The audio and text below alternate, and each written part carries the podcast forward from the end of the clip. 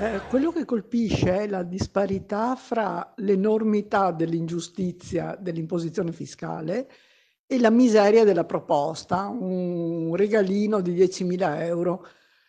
Credo che temo che il problema sia molto più grosso e che vada affrontato dalla base. Grazie Rossella. Buongiorno, sul tema della patrimoniale. Premetto che sono il proprietario di un piccolo appartamento in un condominio appena al di sopra delle soglie della decenza.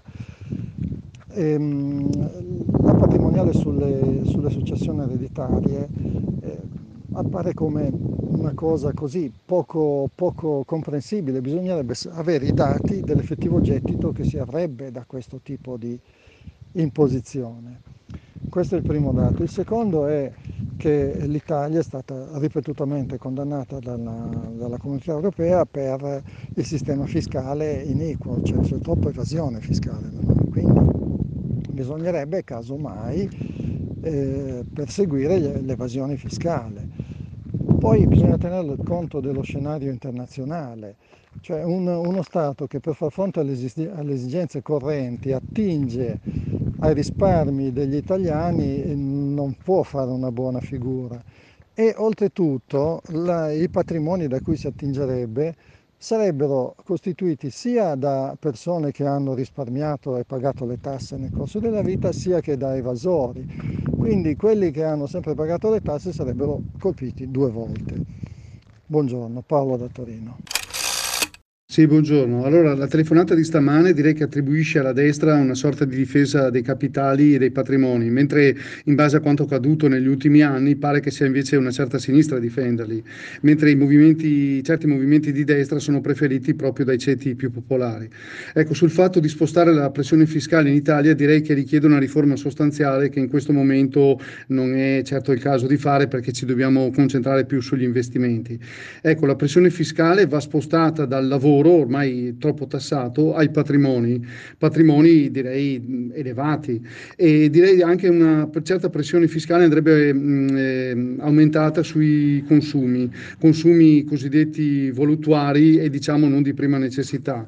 Poi sono sempre stato dell'idea che andrebbe, andrebbero richiesti dei contributi di solidarietà a chi prende molto o chi ha preso molto fino ad ora, ma so che questa, questo è un capitolo dolente e la proposta morirà ancora prima di nascere. Grazie Claudio Di Verona.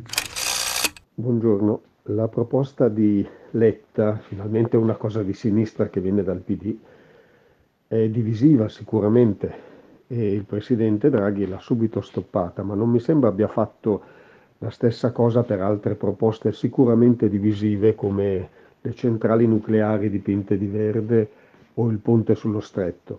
Io temo che la linea Draghi sia una linea che prevede che lo Stato debba continuare a garantire gli arricchimenti dei super ricchi che continuano ad aumentare, a tutelare l'evasione fiscale e a scaricare tutto questo sulle generazioni future e su tutti. Quindi lo Stato deve esserci soltanto quando c'è un'epidemia o quando ci sono problemi di questo livello, allora viene buono, ma poi quando si tratta di giustizia sociale lo Stato deve sparire. Pier Borsotti, Villa d'Ossola. Sì, buongiorno, ma sul fatto della natalità, ma perché non, non, non, si può ragionarla sotto questo punto di vista qua, che mi sembra che non sia stato ancora affrontato? Siamo in troppi sul pianeta Terra, ok?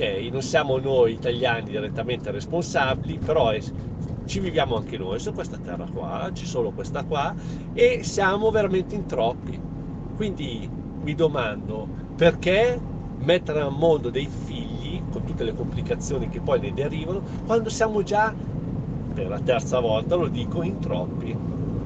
Ecco qualcuno me lo può spiegare? Eh, non capisco questa cosa qua eh. ci date i soldi per fare i figli? E quando la terra non ha le risorse eh, sufficienti per garantirgli un, uh, un futuro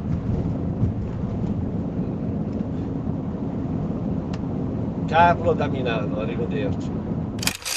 Ascoltavo l'argomento della giornata di Radio 3 e volevo solo dire la mia.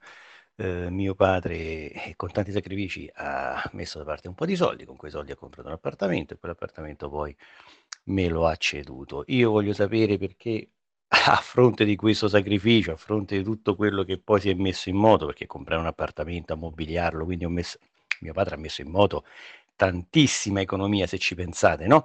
Alla fine di tutto ci devo pagare anche come in Germania, diceva prima, il 30%, in Francia il 20%, e perché è un bene che rimane in famiglia? Se lo vendeva è un altro conto, ci mancherebbe.